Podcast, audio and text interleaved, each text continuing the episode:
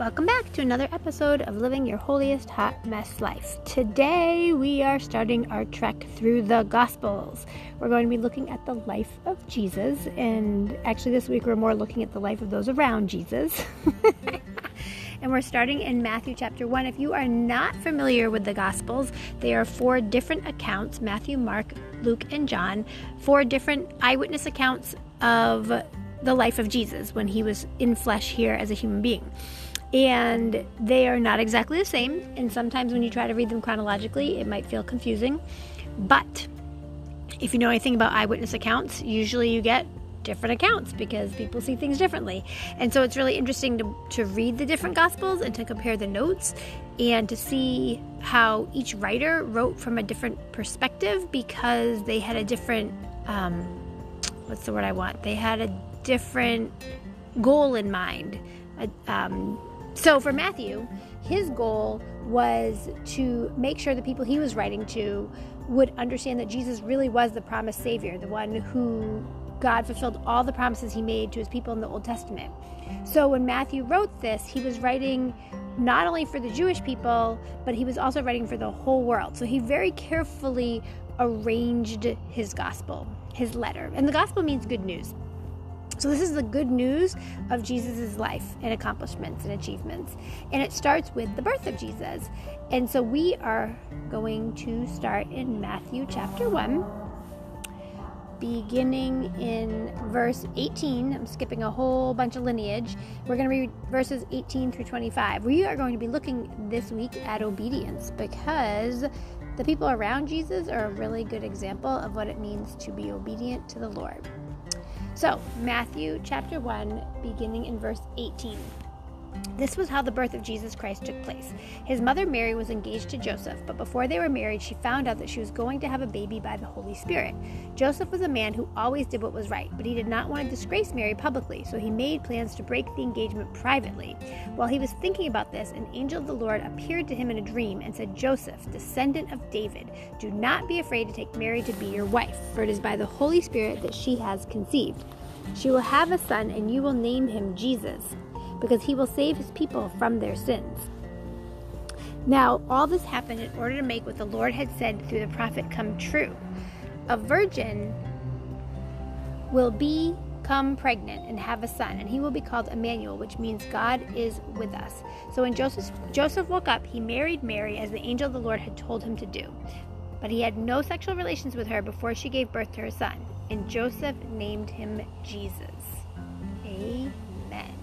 So, we are looking at these verses through the lens of complete obedience. Joseph was completely obedient to this message that he received from the angel. And I don't know about you, but the message that the angel's giving Joseph seems a little crazy. However, Joseph knows the word or knew the word of God. And he would understand that this angel appearing before him in a dream would help him and guide him and lead him and could be trusted. That this wasn't just, you know, some bad lamb that he ate before dinner. I was to say pizza, but he wasn't to be eating pizza back then.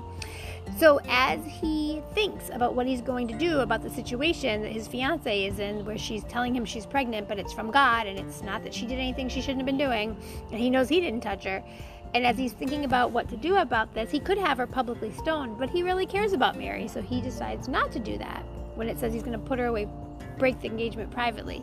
And so he's thinking about this, and the angel appears to him in the dream and is very clear with Joseph to listen to Mary, to believe Mary, and this is what's going to happen, and this is how it's going to happen, and this is what you're going to do.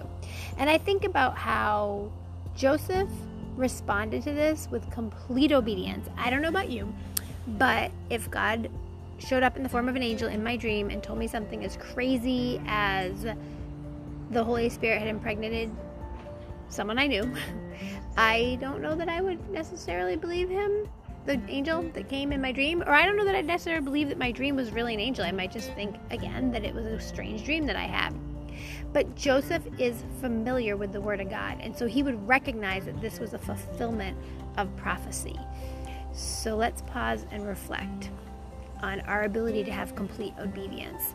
I want you to think about a time where you might have had God reveal something to you, whether it was in a dream or in a sermon or in a song or however it was, and it just seemed too crazy. But you knew that you knew that you knew that it was God, and so you had obedience. And we'll be right back.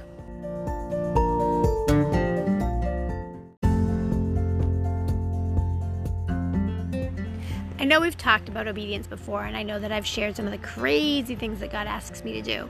But I was thinking about, and I also know that, you know, usually we talk about the birth of Jesus just around Christmas or mostly around Christmas, and I thought about waiting, but I felt that God was leading me to share this this week. So I was thinking about how Joseph shows such spiritual maturity and just maturity as a human being to um, put Mary away to marry her and to do what God told him to do.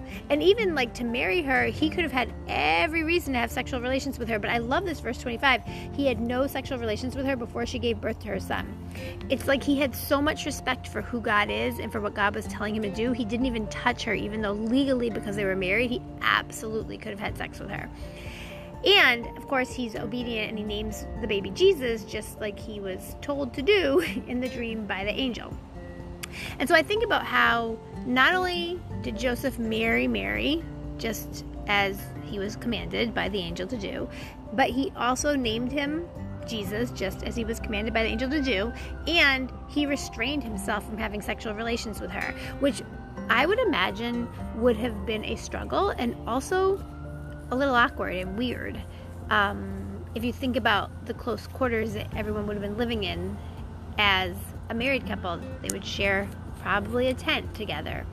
And those tents probably weren't that big. And so I just think about how Joseph's ability to have complete obedience amazes me. And I feel like he doesn't always get enough credit. we really focus on Mary and we focus on her suffering as they travel, and she has to travel on the donkey to Bethlehem, and we focus on Jesus and we focus on so many other people in the story of Jesus' birth. But I wanted to pause and really focus on Joseph. We're going to focus on Joseph a little bit more this week because he is inspirational for those of us who are going through a tough time. So if you are going through a tough time and you feel God leading you to complete obedience and it's a struggle and it makes no type of sense and it's frustrating and it's embarrassing, I want you to be encouraged that when you are completely obedient to God, He will bless you. Now, I know it doesn't feel like God blessed Joseph immediately. However, we know that Joseph was blessed because he has forever been immortalized as the stepfather to Jesus. And we look to him as such a great example, even 2,000 years later, of what it means to know God, to love God, and to be obedient to God. So if you are struggling right now, if it feels like God is asking you to do too much or suffer through too much, I want you to be encouraged that when you have complete obedience to God, he has rewards for you. And I also often think about how Joseph, it seems he died rather young because we know that we don't hear about him anymore. Once Jesus is having his public ministry, we hear about Mary, but we never hear about Joseph, and we can only assume that means he's passed away. And so I think about how Joseph must have had the most amazing reward when he got to heaven for his complete obedience to God. And they must have, I don't know, I would imagine that there was some huge celebration when he got there. Like, this is the man who was obedient to God and who raised Jesus and helped Jesus. And I just, I would love to see the video of what it looked like when Joseph got to heaven and everybody celebrated his arrival. So, I pray that this has been helpful for you. I pray that as we live our holiest hot mess lives, that we will be inspired by the story of Joseph to have complete obedience to whatever it is that God's asking us to do. Let's pray.